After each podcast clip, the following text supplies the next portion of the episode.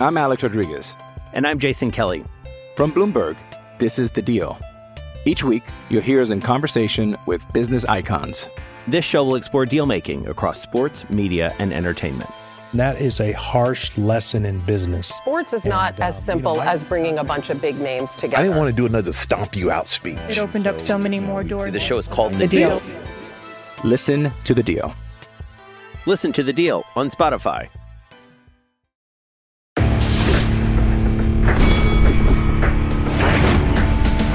Reveille, reveille, donks. Look at us now, tip to tip. This is our life. This is our passion. That's the spirit we bring to this show. I'm Luke Thomas. I'm Brian Campbell. This is Morning Combat. We are back like a bad habit on this Monday, the twenty-sixth of July of twenty twenty-one. Hello, everyone, and it is time for Morning Combat. I am merely one half of your hosting duo. I join you from the nation's capital. My name is Luke Thomas. I'm from C B S Sports as well as Showtime, and I am joined by the King of Connecticut himself. You may not see his crown, but we all know it's there. It's Brian Campbell. What up, B C? I'm crowning actually right now, Luke, but unlike you, I can hold it throughout the whole show. Uh, great to be here, Luke. Um, you know, wow, wow. Uh, Luke, I turned forty-three over the weekend, and you know what? I'm I, I'm I'm ready, Luke. I'm going to make this age a uh, a spectacular. I'm going to make this the best year of my life, Luke. Well, I forgot it was your birthday, so I'll admit that on air and just say I, I, happy I will birthday say, late. I got ten times as many greetings from our great fans for my birthday than I did from my co-host, all right? My producers, they were like, B C, we love you. Have a great day. Yeah. Luke's like, check out this Latina booty right here. Yeah, all right. Luke, I did thanks. not do that. I didn't do that, but I am wishing you a belated happy birthday, and I'm glad to hear that. Uh, did you have a? Did you do anything like fun for your birthday? Well, I was lying on the grass on Sunday morning of last week, Luke, indulging in my self-defeat. So it was a very chill day, but I did, uh, uh, my parents sent me some cash in an envelope, Luke. I felt like I was fifteen, and I took that right to the record store, okay, Luke? So I had, you know, I had a pretty good, uh, pretty good chill, chill day. Never okay? turn like, down free cash. It's always never, just a good policy. Never. Uh, all right, well, we got a lot to get to today. We had a U F C event over the weekend. It felt like a pay-per-view. It wasn't, but it really had a pretty big footprint, which we're going to unpack from the main event to, to everything else that went down on the card. Plus, we had some Showbox results. But, but, B C, before we get to anything else, I just want to set this up here. We'll do the whole rigmarole about Showtime and how you can reach us and whatnot. But you and I, how long ago was this? February, I think? We recorded a... resume review, did we not? Do you want to tell I think the folks it was last how month, it's going to go? I don't think it was February. I think it was like last month. Maybe March. Anyway, do you want to set it up or do no, you want Luke, me to set it up? Luke, it was it was it was like late May, early June, bro. It was not like it was was not February, okay, bro? All right. Seriously. I, I I mean I can't remember anymore what I did yeah, last how, week. How much washed less two are ago. You right now? Super, super. But in any event, we did it, and um it's the longest one we've ever done, but it's probably the best one we've ever done for a couple of reasons, one of which is all the extra bells and whistles that get thrown into it. And plus, B C, we are not going to talk about it too much today, but this uh, Saturday, excuse me, yeah, Saturday, is going to be Bellator two sixty-three. We did a resume review for Patricio Pitbull in advance of that. I believe we have a clip. Michi, you ready to uh, play that for the crowd? Ready to go? I Hit think him with so. the horns, Manoj. Yeah, all right, let's, let's hear it if we can. Let's see it. Uh, let's not forget in round three when you had three straight groin shots from Daniel Strauss, oh, all the including, fouls, yes. and, you know, and they were in such quick succession. Although neither, none of them looked to be, you know, intentional, but they were in such quick succession that referee Big John McCarthy, by the third one, had no choice but to take away a point. So that's the beginning of almost the ungluing and the great work that Strauss had done in the first two rounds where you're saying, oh, this rematch is going to be different. Mm-hmm. Well, now it's different for a whole new weird reason. So he loses that point. But they trade some some throws. Some you know the wrestling yes, was, was fairly they, even. That's right. There was a leg trip, almost like a judo trip by Strauss, in which Pitbull was almost hit his. He almost got dropped face first on the canvas and kind of spun and spun rolled through, out of yeah. it. There were wild exchanges right there. I think in terms of momentum swings and the craziness, this actually might be my favorite of the four fights. And it's not hmm. it's not the favorite the to be the, the favorite because yeah. the third is definitely the best one. But this one's wild, and it wasn't an easy walkthrough. The, even this with two was Strauss also to your point, apart. Like they would do these throws on each other. They had a bit of a tit for tat, these two. If one of them landed a big, big, let's say, cross on the other one, the, the other one wanted to get it back constantly. And, of course, you see that in fights all the time, but you would see it especially with these two. These two always wanted to make sure that they were pl- almost like two brothers. They wanted to make sure whatever you do to me, I'm going to do back to you. And you saw a little bit of that, although not so much with okay, the and what we also don't want to forget about is the momentum surge from Strauss in round four before the mistake that would cost him. He lined up Pitbull with a one two, and that left cross dropped Pitbull. Now, that was a surprising turn of events because despite the style difference, Strauss was more of the boxer coming in, the longer guy, he can match him on the ground. But he hadn't been hurting Pitbull. There Look, you have that's it. A, that's a great piece of business right there. And I, I not only pat ourselves on the back for what is a fantastic eighty minutes of television, but you said it so perfectly, Luke. The history of Pitbull, uh, Patricio, is the history of Bellator. So going back on his incredible journey to get to this point, pound for pound king in Bellator, two-division champion, biggest fight in promotional history, it's a heck of a journey. So we, I do encourage everyone to uh, come on board with us here. That'll be out tomorrow, so be on the lookout for there. Now, B C, as everyone knows, you should like the video at this point if you haven't already done it. Subscribe yeah. if you haven't already done it. Tell a friend about the show if you haven't already Please. done it. And if you want to send us, uh, you, by the way, you can see all of our various social media channels there. M K, the Morning Combat name is the same everywhere, YouTube, Instagram, tw- uh, Twitter. If you want to send us any uh, fan submissions or dead wrongs, morning combat at gmail dot com is the place to reach the show. And yeah, if you'd like to try us. Showtime, which, by the way, you're going to need to watch Saturday's fights, B C, you got to go to showtime dot com. You can get a thirty-day free trial if you like it. You can keep it. If not, you can go do something else. Sorry, what were you going to say? Uh, I was going to say that, you know, uh, we want to wake up where you are, folks, okay? We won't do anything at all, right? Just just slide. Slide right in. Like it. Tell a friend. Subscribe. Uh, you play a role in this, okay? It's not just Damian putting the, the M K on his skin, all right? It's guys like Tony Ballgame who's out there driving a truck somewhere in the world where they drive on the right side of the road saying, I can't wait for M K to save me from this workday. We're all in this together, so uh, why don't you do your part? Like, subscribe, tell some folks, because, uh, you know, it, where we where we have the ability to go together, no other show does. No other show. Okay. No other, uh, no and uh, if you not want a, some merch, two point oh, morning combat dot store will be the place to go. B C, we have a lot to get to today, so without further ado, let's get this party started. Topic number one, everybody. T J. Dillashaw versus Corey Sandhagen took place on Saturday night, and it was Dillashaw who walked away with a very narrow split decision victory, but he got it just the same. Now, B C, we have a lot to unpack about this bout, but let's start with the obvious. First question, two-parter. Number one, how did you score it? And number two, why did you score it the way that you did?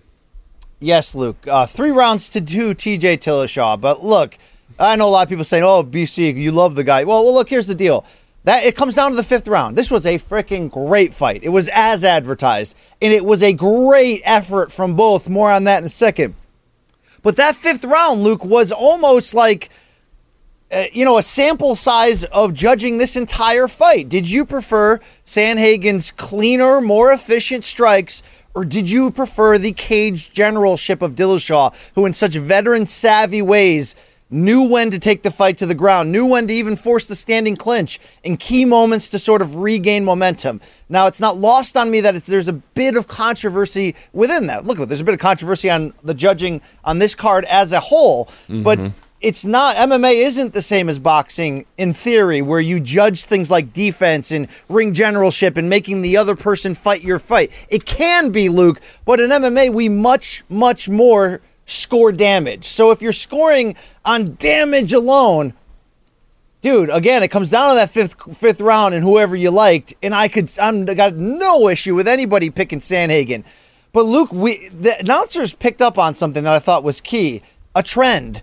It was almost like old school judging in this fight. There was a couple of fights where we all think they got key parts wrong. And by the way, the third judge that scored the fourth round here for Dillashaw and not the fifth round, they, they got they fucked that up too. Okay, no question about it. But what the announcing team picked up on, Luke, was that the the the judges in general were almost scoring on the old system, scoring on the, well, if you control the fight even without landing a ton of damage, but you're you're wrestling or you're controlling it on your terms, that, you know, that's good enough. And I think, you know, Did Sandhagen do enough? That's something that could be itching at him that he's going to have to think about for a long time. But it really comes down to what you preferred in that fifth round. And I thought T J's uh, use of wrestling in such key moments was so brilliant.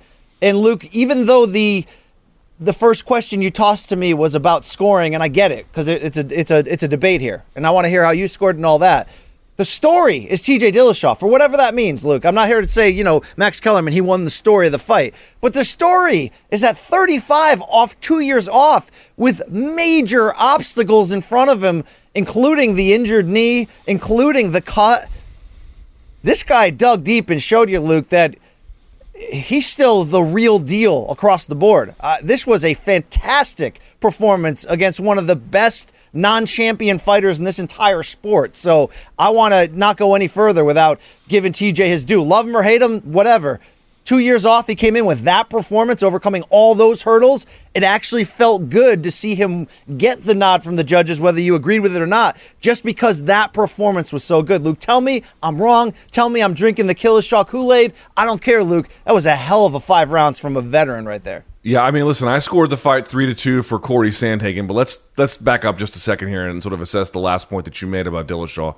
I think you better walk away, anybody who watched this fight, with a healthy amount of respect for what T J Dillashaw did. First of all, his cardio didn't seem to suffer at all. Now, obviously, that doesn't mean that we can ignore that he broke the rules previously, but it does sort of say like what benefit was conferred. They tested all of his old samples for whatever that is worth. It's probably not a great screen, but it's something. He passed that with flying colors for what we know. And then again here, from a, from a performance standpoint, all of the hurdles he faced were the kinds of stuff that anyone would face. Injuries in the fight itself, and obviously a very difficult opponent to overcome. And uh, again, according to the judges, he did that. So, you know, for your to your point, B C, the guy had to eat shit in M M A for two and a half years, taunted everywhere he goes, booed the whole nine yards, had a really tough camp, it sounds like, and had a very tough opponent. Got injured, for crying out loud, with his knee and got a, dude, a cut in the worst possible place. By the way, shouts to that Uh, cut man who sealed him up. What a phenomenal job that guy did. I mean, the best you could given the circumstances. Here's just the part, B C, that I'm having a little bit of trouble with going back. So was the fight close? No doubt about it. Could you see it either way? At, in real time, I had a harder time with it. Upon second review, I still scored it for Sandhagen, but I'm a little bit more sympathetic to the idea that in real time, these things are difficult to get right. The problem for me is not that, B C. I really want to know what you think about this. Let's go back to that fourth round, for example. That was a big swing round, it turned out, for one of the judges, uh, um, and they scored that one for Dillashaw. Now, I went back and I paid special attention to that round, and here's what I saw, and I'm glad you brought up the scoring criteria, because I think that really gets to the heart of this. For folks who don't know, in the modern game, things like in M M A, ring generalship, who is walking forward, who is initiating uh, sometimes the grappling contexts, those are not supposed to even matter or weigh in your mind unless the striking is even. If the striking is even, then you begin to look at other criteria that influence the fight. Here is where I saw a problem. The striking in that round was not even. I thought it was pretty clear that Corey Sandhagen had done the much more damaging striking. But T J had A, done some, and then B, done a lot of those moments where he wrapped him up and pressed him against the fence. See, this is my problem. Those positions where he wrapped up T J, uh, wrapped up Corey and pressed him against the fence, but in that fourth round, he got nothing out of it. Virtually no strikes and no takedowns off of it, nothing. He never achieved dominant position in any kind of way. That clearly had to have mattered in the minds of the judges because the striking by itself wouldn't sell the round for T J. So quite literally, you need another element to do it, and that's supposed to be an element that you don't count, dot, dot, dot, because the striking is not even. It looks to me like these judges are trying their best, maybe, to im- implement the new rules, B C, but they're still leaning on some of the ghosts of the old ones, well, and I think it reared its head here a little bit. I want. I think you're right, and and I don't think any of us disagree, per se, that Dillashaw, or Sandhagen won that fourth round. Again, I think it comes down to who you like better in the fifth. It was a great, even fight. But the reason why I'm not upset with T J getting the nod, while I acknowledge that the judges were judging essentially the wrong thing, is not because I'm some T J homer, but because, Luke, I think that that's not the right way to judge a fight. It may be the rules, okay? So in, within the within if the if the judging rules were properly in, prop were properly implemented in this case, Sandhagen deserves to win. Yes, I guess the reason why I'm not being out having an outrage against it is I don't think that's the best way to judge a fight. Mm. I, I don't think damage should be that held held in that high regard. I know a lot of people disagree with me on that. I think, you know, this is a skill game. Yes, you go for the finish, but how many times do you not get the finish? Then it comes down to what you did in there, and that's when the the craft of, you know, and, and the strategy and the adjustments and all these little things, like exactly what Dillashaw was doing, making Sandhagen fight his fight in those moments in the clinch against the cage or on the ground.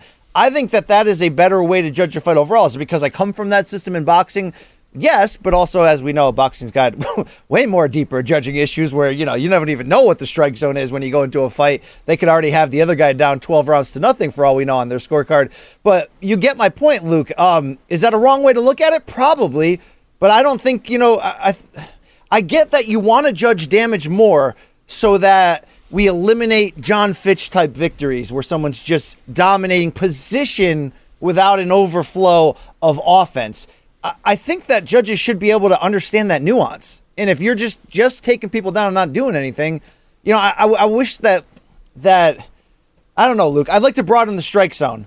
And I'd also like to have judges who we can trust and count on, not, you know, well, let me, let me, uh, we'll, we'll get to this fight later, B C, but this is the same problem. Again, I don't think the judges were all the same, but this is a similar problem that we saw in round two of Miranda Maverick and Macy Barber. I mean, folks, understand something. Miranda Maverick ended that round in full back control that was not going anywhere. Barber was not getting out of that anytime soon, banging her head like a drum and then threatening to choke. It's like, wait a second. The striking was, you could say, at best, relatively even on the feet. And then she ended in a dominant position, banging her head around, and she still lost because, why? The punches weren't that hard, even though she was from the back. Like, I'm trying to understand, to your point, B C, I agree with you. Like, this idea, like, oh, well, you have to do something with the position. Sorry, folks, if you get to someone's back and you're holding it despite their intentions and you're able to strike more or less unobstructed from there, even if they're not the hardest punches, I'm going to count that a lot. That is a very, very dominant position in a fight that you've achieved. Itself hard to get to, and B, a total asymmetric warfare once you're at that point. How on earth is it possible she lost that round, dot, dot, dot, other than this inconsistent application of what yeah. positions are supposed to mean in key contexts? And I don't think the judges have a good grasp of it, and for sure because of that none of us do really either. uh Luke, I, I almost wanted to double down on that one point, but I wanted to spin it into a question here. I don't suppose I'll ever know what it what it means to be a man, Luke. It's it's something I can't change, right? But I live around it. But T J revealed afterwards the amount of injuries he actually went through in camp. And now, Luke, when someone loses and then they do that, we look at that as like excuse making and, you know, repairing your brand real quick. But do you have a problem with him bringing this out after a victory? Is this the right time to bring it out? Because according to T J, he not only had those hurdles inside the cage, he had a pinched nerve in his foot during camp. He had he tore his M C L in his right knee ahead of time, and he also re-injured one of the shoulders that he had surgically repaired. That just, of course, adds on to this like narrative of like, damn, this former champion's tough as balls, and he's still elite at thirty-five and all that. But do you do you buy all this? Do you think a, a winning fighter should should just pile on to their own uh, their own narrative here? Or should we support this? Yeah, I mean, I, I actually think, related to the McGregor conversation, this should be pretty informative to people. It's like, one, you can see just how routine this is. Literally every week somebody has this going into a fight. And sometimes they win and sometimes they lose. But again, that's just kind of sort of, especially if you're like a main event fighter, where pulling out is a lot more... Um, you know, ruinous to both the promotion and your potential career. Like, there's a lot more pressure to, to you know, sort of go through with it, so to speak.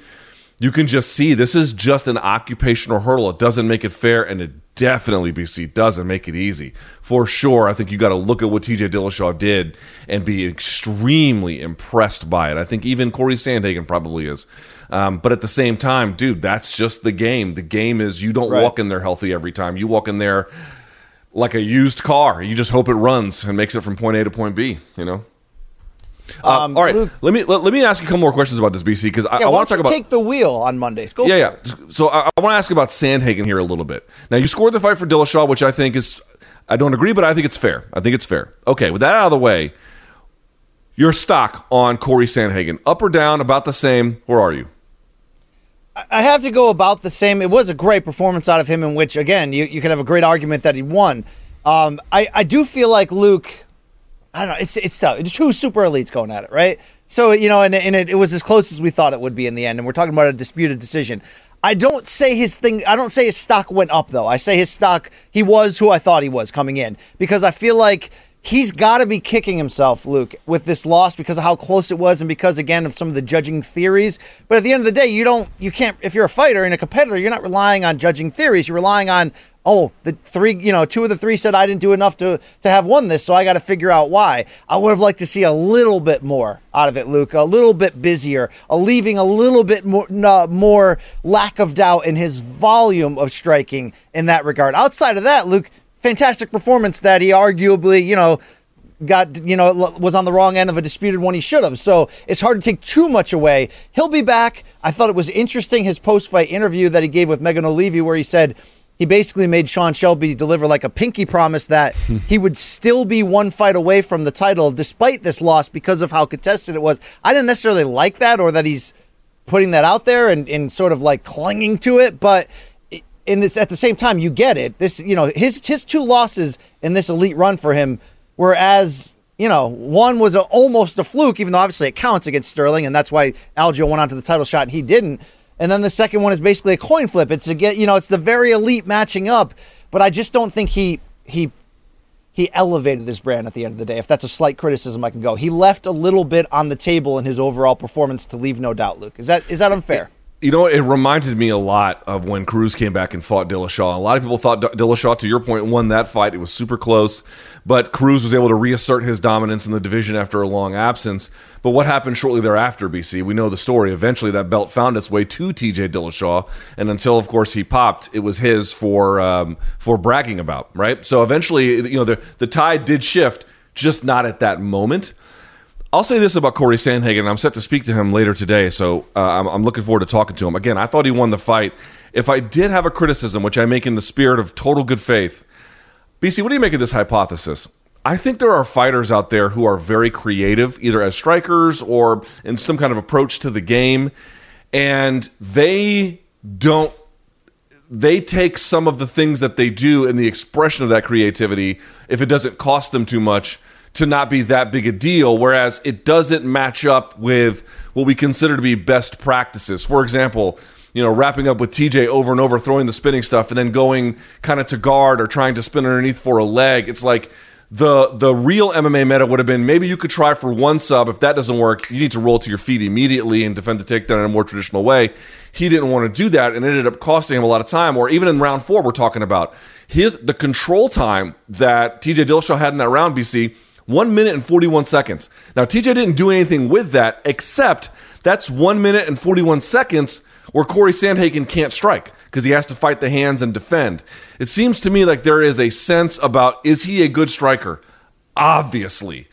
Does he cohere enough to overall best practices in terms of strategy in a fight to give himself the best chance of winning? I don't think he did that in this fight. Yeah, that's fair. It's very fair across the board. Luke, quick question related to this and on the judging. You know, I thought Daniel Cormier did a great job pointing out that how key the leg strike, the calf strikes were from Dillashaw in slowing uh, Sandhagen down just enough in key times. Do you think our eyes as journalists, educated fans, have adjusted enough to realize and real like we understand the, the calf kicking game when when the damage ensues, right? When you see the opponent now limping and completely compromised. But short of that, are our are are our eyes trained to really see the value? It's sort of like body shots in boxing. Sometimes we can undervalue them while we're watching because you don't see the the full effect of them until later in the fight when the person's gassed and slowing down and more, you know, and, and less mobile. Is it that same way with calf kicks, you think, where maybe some people that didn't think T J had one weren't weren't fully taking into the account because, a, you know, a, a, a, sti- a sli- slick jab, especially when you're snapping a guy's head back, is much more in your face that someone's having huge success. But the fighters have a great job of biting down and no-selling the calf kicks, even though they're adding up, Luke. Yeah, so, I mean, I, I would have a couple of responses. You're right, like getting hit with a jab and getting your head popped back, and that's sort of another weakness of Corey Sandhagen right now, which is, you know, his takedown defense heading into this fight was thirty percent, not because that's the best representation of his takedown defense, but because he just kind of gives into the position and then it's like, oh, I'll, I'll creatively work my guard from here, even though he doesn't need to, and it's probably not in his best interest. Similarly, he gets hit a lot, actually, uh, and, and I think probably he can incorporate more defense. But I think what he says is, it doesn't hurt me, so why do I have to care? Well, because that demonstrative motion of your head getting popped back, it really resonates with the judges. And so here's where I'm at on leg kicks, B C. I actually disagree slightly with Cormier. I do think it's true that there were pronounced moments in a couple of rounds where the leg kicks were adding up such that they were uh, Corey couldn't get his game going. To the extent that that matters, I'll count them. And certainly numerically, I will not forget about them, especially if, if the game is close and you had a bunch of those. Like, dude, Adesanya wins on leg kicks a lot because sometimes he can make the game so neutral. That's the only dividing factor. However, traditionally what I would say is, B C, I, I, I need to see you limp. Perhaps a little bit. I need to see you go less okay. to that stance. I need to see you, for example, what he did a little bit where someone can't get their offense going because they're constantly being reset by these leg kicks. The leg kicks had to have a more pronounced effect. And I'm sorry, even through round five, yes, T J was he was slamming them home, but it wasn't exactly changing the game of Sandhagen as much as I think, as D C said, it was during the fight itself. That's where I would come down. And just what, one thing to think about that I have to remind myself every once in a while, because, Luke, you've sat front row before. You had the John Morgan chair in the blue with the blue shirt on. And you know, Luke, when you're sitting that close at boxing or M M A, it is a different experience than watching totally. the, the T V angles at home. And the biggest thing that you get, and there's certain things you miss, by the way, sitting that close as well, but the biggest thing you gain is the impact of the strike. So let's not forget that if a judge is sitting that close and watching somebody get calf kicked and hearing the pops and all that, that may, you know, just like w- when what looks like simple jabs on T V sometimes are really, you know, landing with power that you can only really gauge in person. So I was just trying to keep that, Luke, in the back of my mind, that that sometimes is a big part of these close fights that go the other direction because of things they've seen that maybe didn't translate through the T V. I don't think that explains Barbara Maverick necessarily, but it's something to remember. All right, well, with that in mind, let's go now to point number two. We'll stay in this division, if not so much just this fight, but there were other one thirty-five pound fights on this card, and there'll be more next week and the week after. And, B C, it just seemed to me, I saw Dean Thomas say something pretty similar. Maybe now is the time to officially declare bantamweight the best division in mixed martial arts. So, so B C, with this moment we had, controversial controversial or otherwise, on Saturday, but not just the main event. There were many bantamweight fights where, you know, the level of detail and the striking and the game overall was extraordinary, even for fighters who were unranked.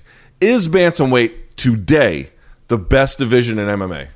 I think this is the right time to have that argument. I thought it was smart when you slid that into the rundown, Luke. I didn't need some Wheel of Death segment to get to talk about this. We're talking about it right now.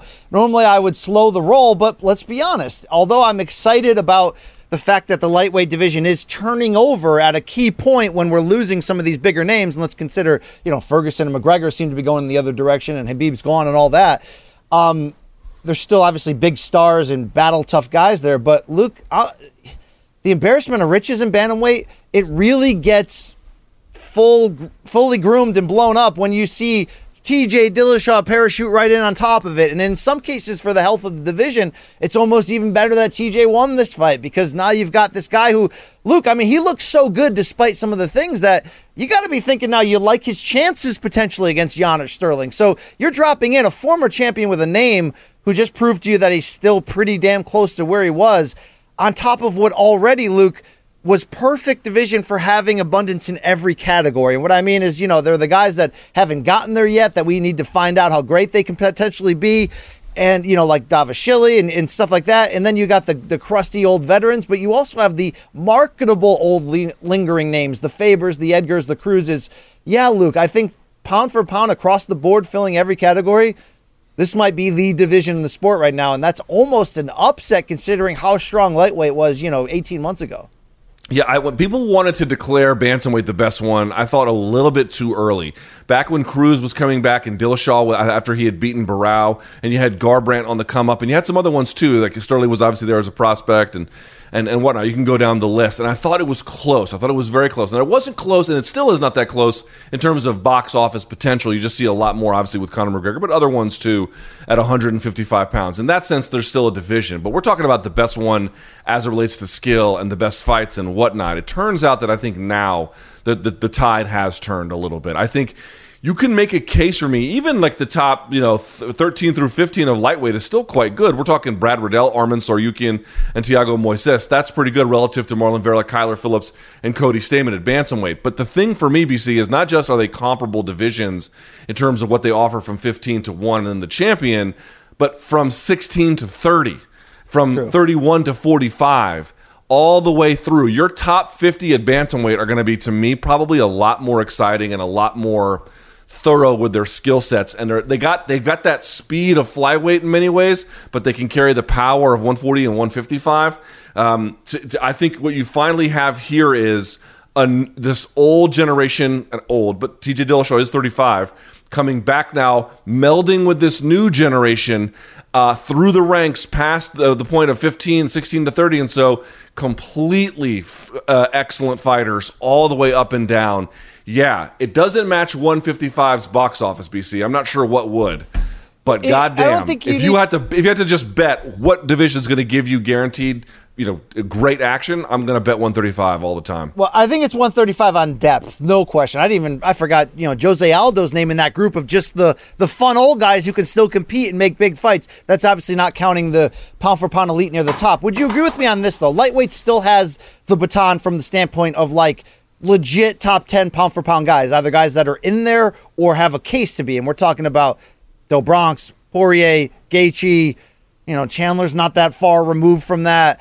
Uh, you know, Hooker was just recently kind of on the outside of that conversation. I think we have more of that level than Bantamweight, but Bantamweight, again, much more deeper across all categories. And it's, look, this title picture right now, it's pretty damn exciting. I know the, the Sterling-Yan rematch is something we need badly and still also gives us sort of a want-want feeling. Like, we want to see what happens with the division, and, and this feels like a drawn-out process because of the D Q and the injury and all that.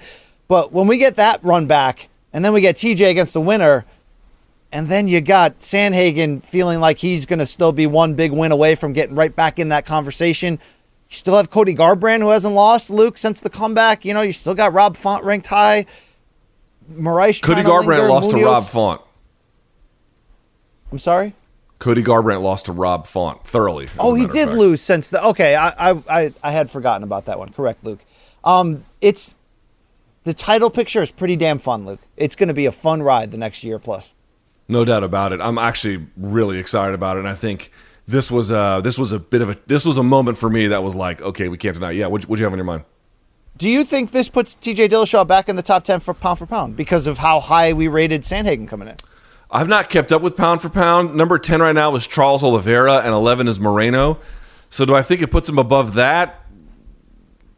I mean, Jan's at thirteen and Sterling's at fifteen. Probably not. Probably not. But uh, I think he's it knocking comes on the more door. Down to how much you penalize the the uh, the the morality of the situation, right? Yeah, and you know I don't give a shit about any of that stuff. But uh, I don't know. I, I listen. The win was nice. Here's the thing about to me about Sandhagen. I don't. I don't think anyone could watch this and be like, oh, he's not championship caliber. I mean, if anything, he's the best. He's there's a case you can make. He's the best guy in the division.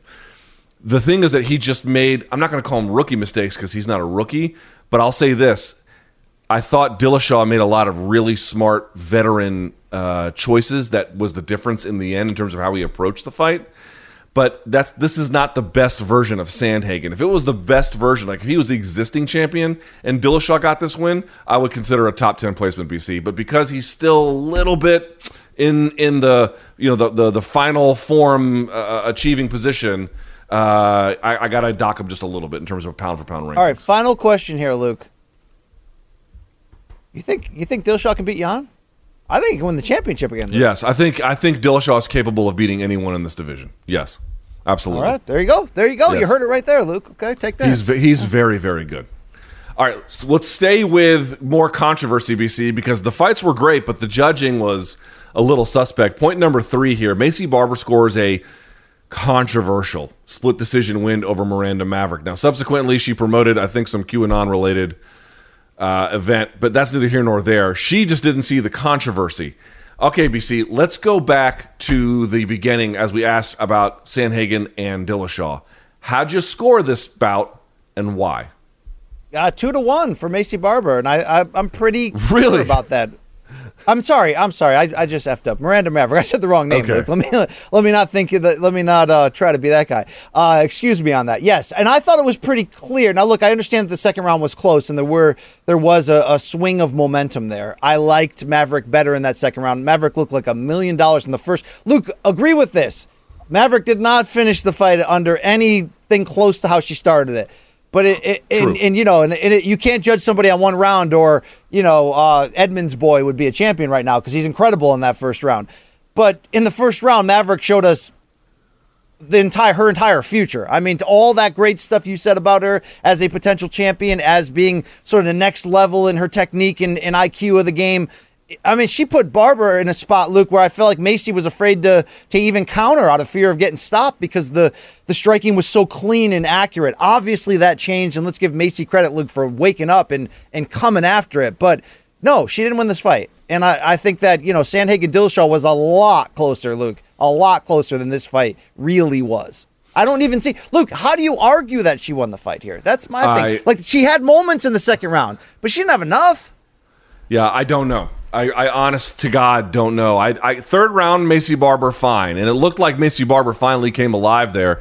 You know, what's interesting is as she's gotten a little bit more developed, or at least the last two opponents, she's been a really slow starter. It wasn't until the third round where she began to really put it on them, or at least, you know, make it even, uh, even-ish. And um, that wasn't the case before, and it has been the last two. Partly, I think, is by style. Her and uh, Maverick and Grasso are somewhat similar in those ways, but neither here nor there. Yeah, to me, this this is a bad one. This is a bad one. And I can understand the argument that, um, you know, no doubt about it, Maverick faded in that third, and that's going to be something she has to look at, because if you hadn't faded and you could have just kept it on terms that were, you know, reasonably equal on the feet, she would have won. And so, so that is a thing you do need to correct for. Fair enough. Okay.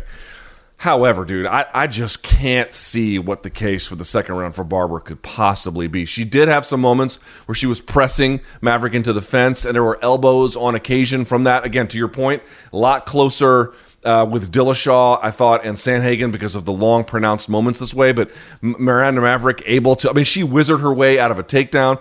She was able to find separation for the most part. Now, there was some control time in the second round, Barber having fifty-four seconds along the cage, but this is the point, B C. Miranda Maverick's total control time from the back started around forty-five to forty-eight seconds, but she had some on herself. She had a minute and a half almost of control time, and she didn't have it from a neutral-ish position, fifty-fifty along the fence. She had it from the freaking back. She landed more strikes. She attempted more strikes. She landed more significant strikes. She attempted more significant strikes. You can see the damage for yourself. Dude, they fucked this one up big time. This was not a win, a clean win for sure, for Macy Barber, even if I can grant that she survived a little bit of an early stalling out, never really getting into second or third gear, and then being able to turn it on late. I do think that shows some long-term potential, especially if she can find herself in some five-round fights. She might be well-suited for that. We'll have to see. But on this day, in this fight, she did not win. She needed this win, though. She needed it big time. I mean, huge. With three losses in a row against good competition, been disastrous. Well, wouldn't have gotten her a pink slip, Luke, but Uh, it would have been really bad for her, for the way we look at her and, the, and for her brand and all that. So she gets a win that we didn't feel she necessarily deserved, but she needed that. We praised the matchmaking and the company, Luke, for putting together a matchup like this with two fighters this young and promising. Do you think the outcome was what the U F C would have preferred, though, in the end? I mean, does it, is it better to have Miranda Maverick, future potential champion, go through this test and get the right de- decision? Or is it better that, that they both kind of get elevated through this? Yeah, I think not that I uh, not that I not that I like the way it played out. I'm just saying, yeah. Is this better for management? Uh, better for management. I'm not. I'm not sure, but I think if you are management, you're probably not crying into your, your bowl of soup. And the reason why is, to your point, Barber was about to face a three fight. I mean, head, I thought heading into the third round, she was going to be in a three fight losing skid.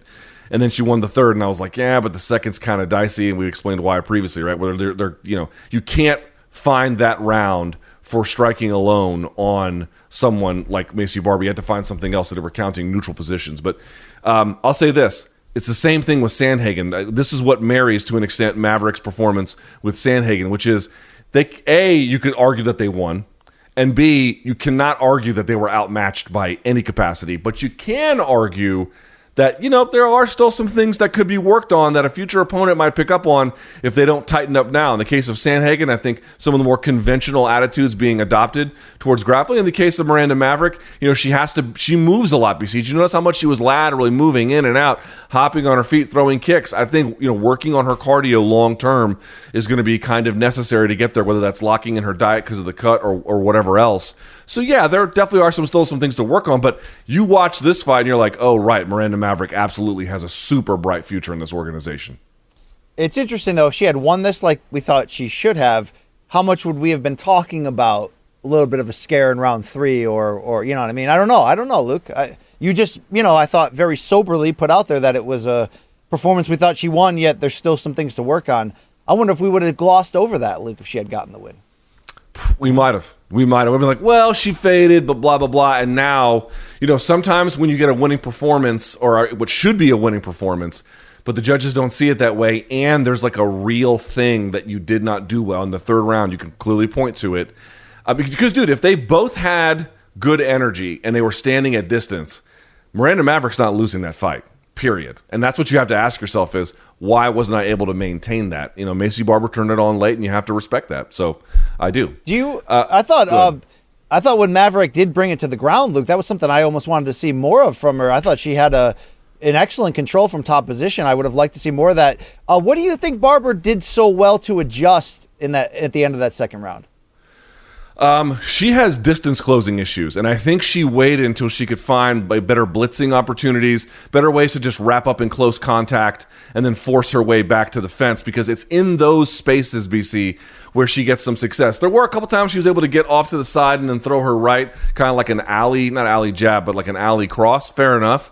Um, but there wasn't a whole lot of that. It didn't exactly get a hold of it. What really got Macy Barber, looks to me, gets her opponents to trot. Either she's backing them up or she's the one moving.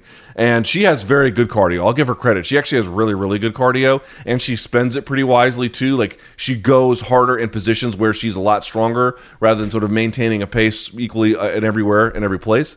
Um, and I don't think Miranda could keep pace with that over time. So skill for skill, yes, I think Miranda Maverick is a lot, uh, Maverick is a lot better. But you know this, dude. They, I've seen it painted on the walls of countless M M A gyms. Fatigue makes cowards of men, and certainly Maverick's not a coward, but it begins to fuck with your decision-making when you're tired, yes, about what kind of output you're willing to spend.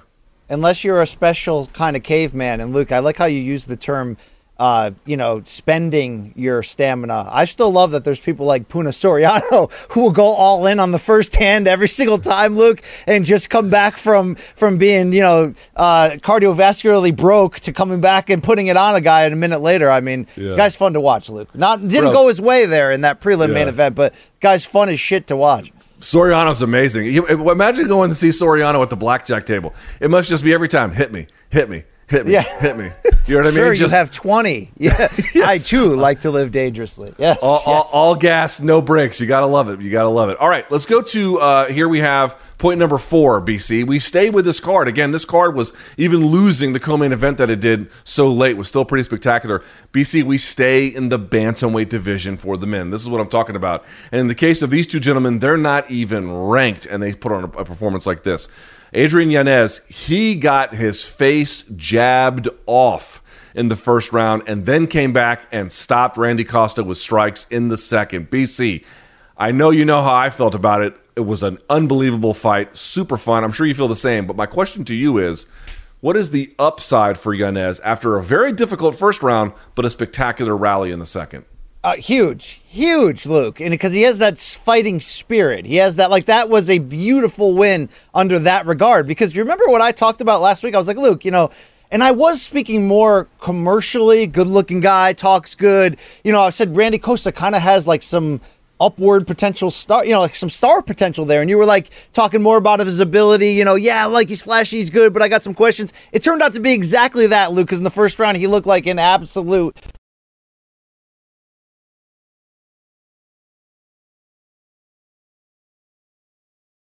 crap. He's going to bust out and show you that future star potential. And dude, Giannis just bit down and was there. Luke, I really liked this card on paper coming in, and I and I saw some commenters saying, what the hell is B C talking about? Go back to boxing, you absolute factory town dirt hole. And you know, while that's probably a little bit harsh in, in the in the latter part of that, um, I think this card backed it up. This card had bangers across the board, Luke, and this felt like the sort of undercard, you know, mountaintop of these moments. I mean, this was great theater, and I think it, you, when you look at now at the totality of Yanez's winning streak, um, you kind of need fights like this in that journey to find out who you really are, Luke. We're finding out who this guy really is, and damn, to put to finish it right there with, you know, as he's dripping his own blood and uh, the. There's that something special thing, Luke, where, yeah, he's got to tighten up some things and you got to work on your craft, but he's got he's he's got the heart of a lion there, and that's going to carry him. That's going to carry him, Luke. Another guy, another guy to get excited about. Yeah, this was one where his mistakes didn't cost him, but he certainly got a bit of a wake-up call that there are plenty of things to still work on. So, like, I, I appreciate that Yanez has a phenomenal chin, great composure. This is what I mean. This is what it means. Everyone's uh, like, oh, you know, we can point out that someone doesn't like to get hit, and then the common response is always, well, no one likes to get hit, right? But some people don't lose their composure. Adrian Yanez, Yanez did not lose his composure. He kept it the entire time, which is a big reason why he won. Now, Costa has some learning lessons here too, because I think he just, you know, everything was working. And so as a consequence, he just went all gas, no brakes himself and didn't have enough for the second round. On top of that, I think Yanez made some adjustments about his range. Once he got uh, Costa backed up and he was able to shorten the, the punches, he was smothering Costa's reach, and then he could get on the inside, and the beautiful finish where he could go touch, touch, and then rip to the body, touch, touch, touch, and then whatever else he wanted to do. It's such a great tactic. And what it causes you to do is you're changing not just the power of your strikes by going soft, soft, soft, and then hard, but the tempo as well, and then they don't get the location because they're being blinded by covering up. Dude, that's like expert level shit right there. That is very, very good. So, does Adrian Yanez have a lot to work on? No doubt about it. No doubt about it. The defense in the first round was a real problem, and someone else is going to pick up on that if he doesn't fix it. However, to show the resilience and the resolve and the composure that he did with that offensive skill, and now the time, I think, on his side to work on some of those defensive things. Offense always comes first. Well, always. Generally comes first with strikers. Defense a little bit second. It didn't cost him the W B C, and he got to flex some of the things he does right. Um, this was, a, I'll say this, a very valuable moment and opportunity he took advantage of here for Yanez. Yeah. And even though he's got a seven-fight winning streak now, only, you know, three of those are on the, uh, you know, in the Octagon non-Dana White Contender Series. So, like, there's a lot of room he's got to grow and a lot of type of, you know, more climbing the ladder that he's got to show us. But I think the difference between over-celebrating the heart of the lion, the fighting spirit, the dramatic comeback, is that he's also seems to be the real deal around that. Whereas, you know, there are fighters, Darren Elkins, he had another Darren the Damage victory on this card, Luke. I mean, just absolute, let me put myself through the meat grinder and then be the last guy standing. But, I, you know, we don't look at that guy as a legitimate contender. We look at him as a very tough out and an entertaining fighter. Yanez needed one of those, the damage type wins, but I think he's also got a lot, uh, you know, many more bright categories and, and, and things shining on him that, that you're going to like for the future. But, you know, time will tell, Luke. You got to you got to climb that ladder, and that ladder is unforgiving, especially in this division, which is, as we put out there, the deepest in the sport at the moment. Yeah, if you're Yanez and his team, you have to like this because, one, it showed you that you could get it done despite adversity. Two, again, the limits that Yanez showed defensively, it didn't cost him the win, but it was definitely a wake-up call if they want to treat it like that. You know what I mean? Like, um, we we still get all the benefits of winning, and we get the benefit of recognizing that we have some things we have to work on. And then C, it justifies the U F C push behind him, right? It justifies that this guy, yeah, he he can beat good fighters. He can do incredible things. We still have to be incremental about the climb, uh, and I think that they probably will.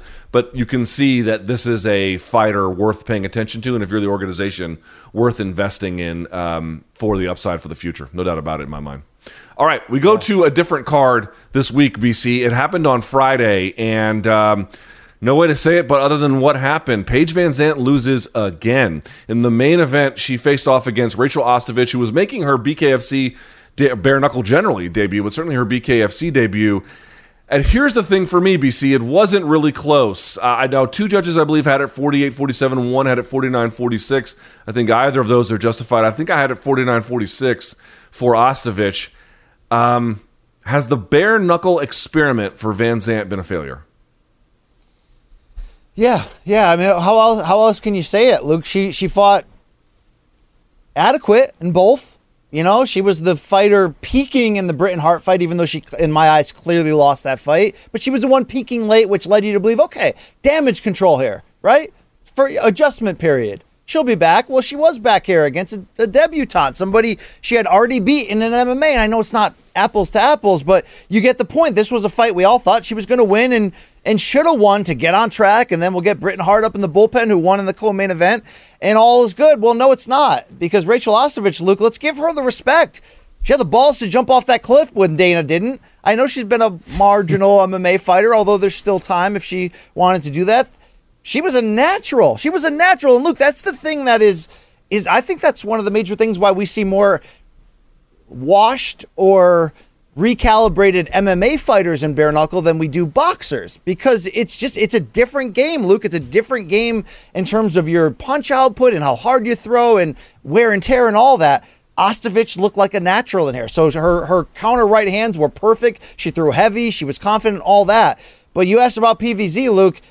I don't think she's going to do what I'm about to say, but this might be the time to just cut ties and get out of the sport right now. I know she was mm. brought in for big money, and there's expectations to to carry the brand. And Luke, from, you got to ask, was this a failure? I think it's a personal failure. I do want to have the conversation with you whether this has been a failure for B K F C. I think you can argue not. But for her personally, this has been a failure. You, you're oh and two, and, and you know you don't want to run the risk of going oh and three and oh and four, and it's just, I mean, it gets it can get really bad. It can get worse. Um Are we really just going to keep trying to find lesser competition that you can beat? I think, Luke, you know what I think she should do? Mm. Take what she got from here financially and in terms of the the close-up on her brand, and also in, in terms of the really good boxing training through these two fights, and bring that back to M M A, specifically in Bellator. Luke, this, you know, these Bellator women's divisions are starting to populate, which is good, but they're not they're not as deep at the moment as the U F C. She's a viable title contender tomorrow, in my eyes, in Bellator, if she wanted to make that transition there, where her husband is a rising middleweight. And I think for her brand, from the fighting standpoint, not from the crossover, you know, get you to subscribe to her website standpoint, from, from just from the fighting credibility standpoint, if she went out to a major M M A organization like Bellator and was able to win a title, that's that's credibility back on her name that has been lost from her bad U F C exit, and certainly has been lost here from these two losses. So maybe the time's now, Luke, to, to circle back into M M A and to try to do things like maybe going after a title in Bellator, where you could, that would look really good. And uh, I think it's something that she can do. And I think this boxing sort of, you know, break that she's gone through will help her full, well-rounded game in M M A in the future. But should she keep trying to find people she can beat in the bare knuckle? I don't think there's anything to be gained but scars, Luke. Okay? I mean, this is this is a this is a A hard-ass sport, Luke, all right? This is a, this is the gas station of combat sports, okay? And I, I happen to kind of starting to really like it, but it, it's it's not for her kind, and that's why we were surprised that she signed here. And no, this has been a failure for her personal brand, Luke. It has. Yeah, I um, I watched this fight, and it's I just don't understand what her what her team was thinking here a little bit. Now, they're not dummies by any stretch. That's not what I'm suggesting. Rather, again, I'm using the words pretty clearly, I don't understand. Because when I look at this, and I, clearly I don't have all the information, it does seem like from a business standpoint, it may have been a risk worth taking seriously, right? Because I think the checks were pretty good. And I have to give it to B K F C. Like, they have featured, you know, uh, they do their best, I think, with the means that they have to promote their stars and find them equitable situations in which to make money or give them visibility. For example, putting Rachel and Paige VanZant's um, in, uh, individual website U R Ls in the center of the ring and things like that. Like, they're always pretty clever about finding ways to work as partners with their fighters. And so between that and between the checks and between how different I think they thought it was, that they, this would be a really good opportunity for her. So in that sense, I kind of get it. Okay, but let's separate that out and just go and look at what we see on tape, and then look at what we see in previous videos in which she was in M M A. You know, how many times can you point out in which a case where she won cleanly with her hands throughout the course of a bout? That's really not the way that she ever won. She won with, like in the case of Beck Rawlings, jumping switch kicks, or, you know, these these weird blitzes, and she, you know, these, these sort of tangled grappling positions, and then these flurries where she just kind of would out flurry the other person and then and do better. And she was a little bit more coordinated in her fight with Ostovich the first time when they fought in M M A, which is why she won. But even that one, she didn't win on the feet, and it was like, I don't understand like why they thought this would be the best way for her to secure a combat sports future, when it's not that she's bad at this. I don't think that that's the argument, but that's not the way that she has typically won, nor is it the way, nor is it the, the among her skill sets, the thing that stands out to me. I've said this before, B C. What stands out to me is that she can combine so many different elements and variables of chaos and harness them against overmatched opposition. When I say overmatched, sometimes by her own will. That's the place she succeeded. But a coordinated two-minute round where you're trying to box, dude, she walked into Ostovich's range for five rounds and got bodied for it. And I'm like, dude, absolutely. I, how do you not understand that that's not the best way for you to professionally pursue yours. I, I, I'm surprised by it, honestly. That's why. I, would you agree with me that if possible, it would be now would be the time to just eject? Um, I'm I'm not really on board with that. I mean, I don't.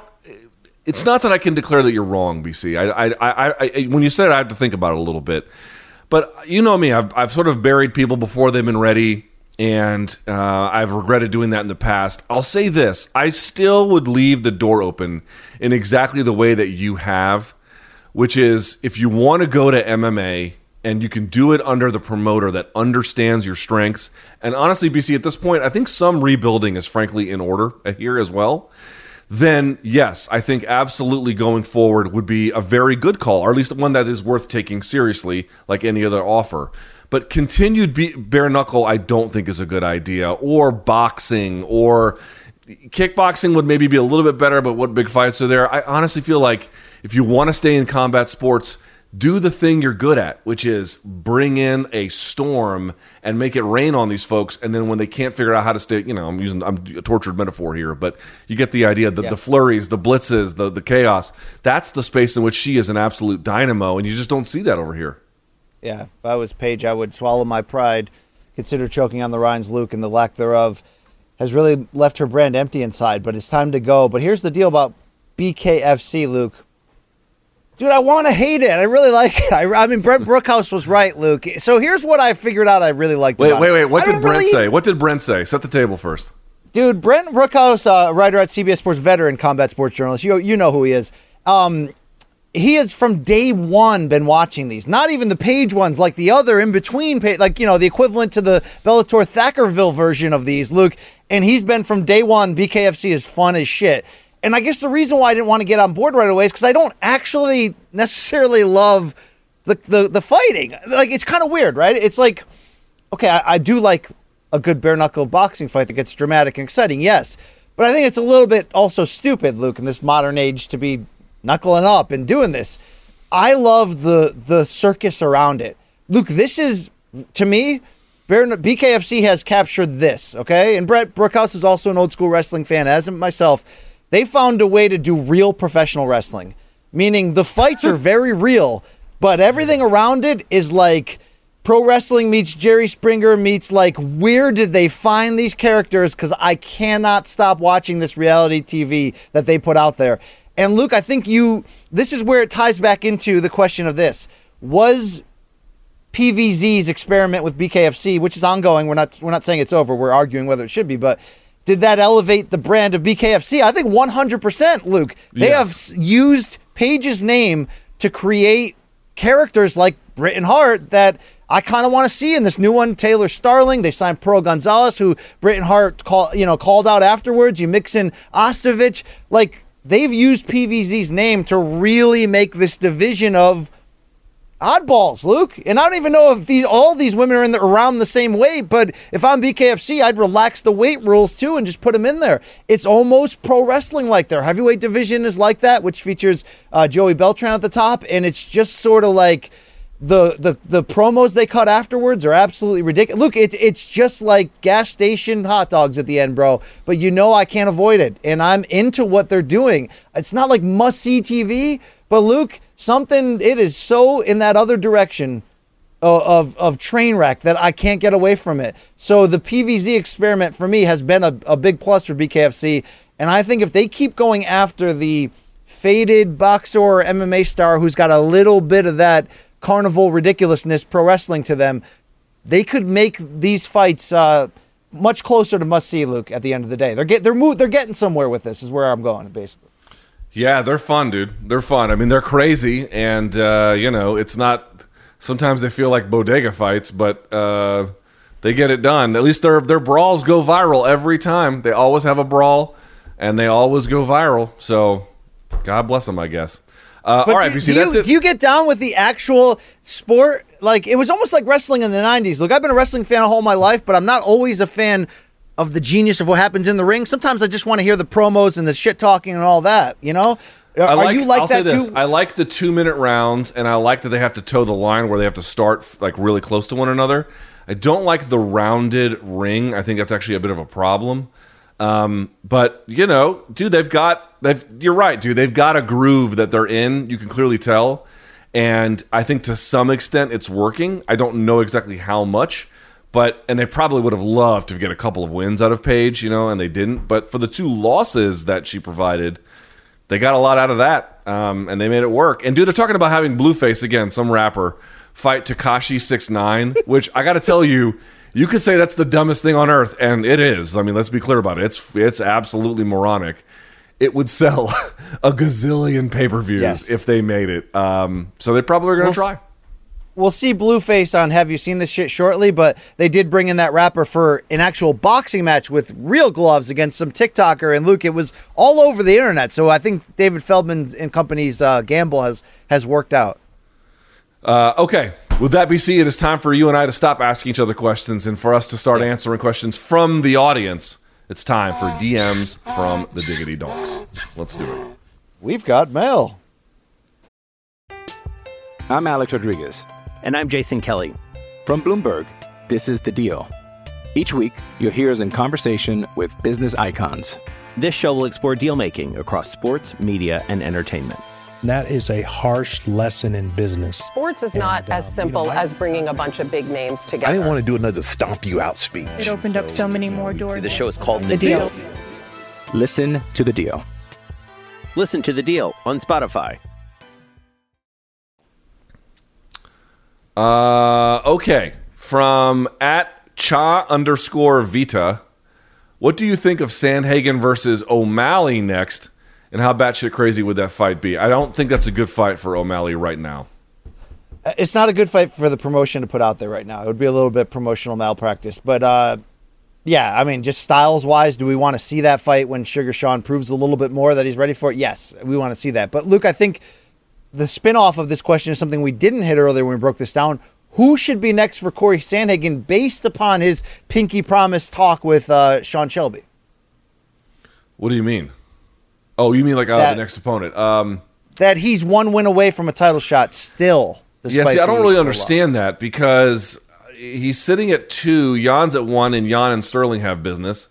I guess he could fight Rob Font or Jose Aldo and see how that goes. That that might work. Um, yeah, wow, either of those two. Jose, that's a that's a that's a must-see main event, dude. That, that's an interesting fight because, one, Jose has very – he won't really go for it necessarily, but if he wants it, he's got phenomenal jiu-jitsu. He's got really good jiu-jitsu. And obviously, uh, you know, there's a question about to what extent Corey is a little too willing to accept damage. Those kicks from Aldo would be tremendous. At the same time, Corey is a headhunter, if it, when sometimes, at times he can be, and he's very accurate, and that has been a bit of a known weakness for Aldo, even though he's got very good slipping over the course of a longer fight, like Max Holloway kind of showed. So um, there are ways. There are ways that could be very, very Look, interesting. Do you think Pitbull's jiu-jitsu is better than Aldo? No, I don't. I think it's probably on par, but not better. And do you uh, think Pitbull... What's Pitbull's realistic ceiling to retire in the all-time great Brazilian rankings? Like, like is he... I mean, he's not going to pass Anderson or probably not Aldo, but... Where do you think he could end up? Let's we say should he beats probably McKee. We should probably put like a list and like tiers of Brazilian legends, you know, and where they would fit. I don't know, man. Like the Brazilian M M A Hall of Fame is sick, you're doing it. Sick, if you're yeah. doing it right, it's tough to get into because the competition. Yeah, there's is a lot of fierce. Nogueiras and and Vanderleis you got to remember upon, and yeah, there's it's deep. And uh, I remember a time when you know Baron Barao was number one pound for pound. I remember those times, Luke. For sure. T J uh, did take right. that away from us. Yes, he, he did. Yeah, he did. All right. From at Carlos Sparks with a Z, X and a Z. Do you think anyone in the U F C slash Bellator, in the U F C slash Bellator, will take Eddie Bravo up on the two thousand dollar challenge? Do you know what he's talking about? I do. I have no idea. Okay, so if you know what a, you know what a twister is, right? So you essentially yes. you pull their hips one way and then you pull their head the other, oh, and you twist them opposite direction. He's got some idea for elbows during the twister. Yeah. So so the way you would finish a twister is obviously you're going to pull their hips one way and then their head's going to go the other. And when you do, you come around the crown of the head and then you crank it the opposite direction of the hips and the spine so that the spine gets twisted, right? But rather than you pull the head behind you is the way to sort of like get the opening to the head, uh, but rather. B C, then going for the head to then grab around the crown and then turn it. Instead, you put your arm through on the same side, and then you go uh, elbow unobstructed to the ribs until you get them to stop, or a T K O, or you can even do it to the face to a degree. Uh, and he's saying anyone who wins that way, he's going to give them two $2,000. Um, do you think anyone in those organizations will? Because what they said was regional M M A doesn't count. So you can't do it at like, you know, Bumfuck F C. It's got to be a high-level-ish organization. What do you think? Yeah, I'm into this, Luke. Um, I, I want to know what we're going to name it afterwards. Will we name it after Eddie Bravo? We should. Yeah, I don't know. I don't know what it's called, though. Instead of the Twister, it'd be like the Twister Ground and Pound. I don't know. The Lightning? I don't know what the fuck they want to call that. But uh, how about I actually the conspiracy think, theory? Yeah. I actually feel like uh, someone will do it because M M A is crazy. It'll just take some time. Yes. It'll just take okay. some time. All right. From Ben Schnetzer, who is verified. Now that Muay Thai is recognized by the I O C, which countries other than Thailand do you see placing on the podium at future Olympic Games? To what extent do you think Olympic status will boost the profile popularity of traditional Muay Thai in the U S? I don't know. Taekwondo's in the Olympics, and ain't nobody fucking beating down their doors to go train.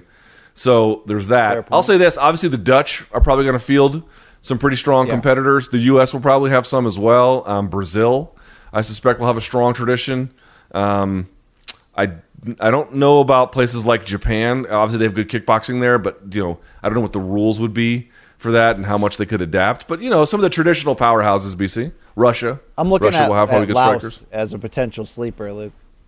Burma. I've been, Burma. Yeah, I've been I've been scouting Myanmar lately. They're they're uh, yeah. They're, Do you know who? Uh, I don't I don't know how to pronounce his last name, so I'm going to get it wrong. Do you know who? Well, he calls himself King. I think it's pronounced Leduc.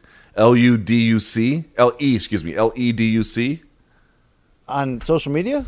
Yeah.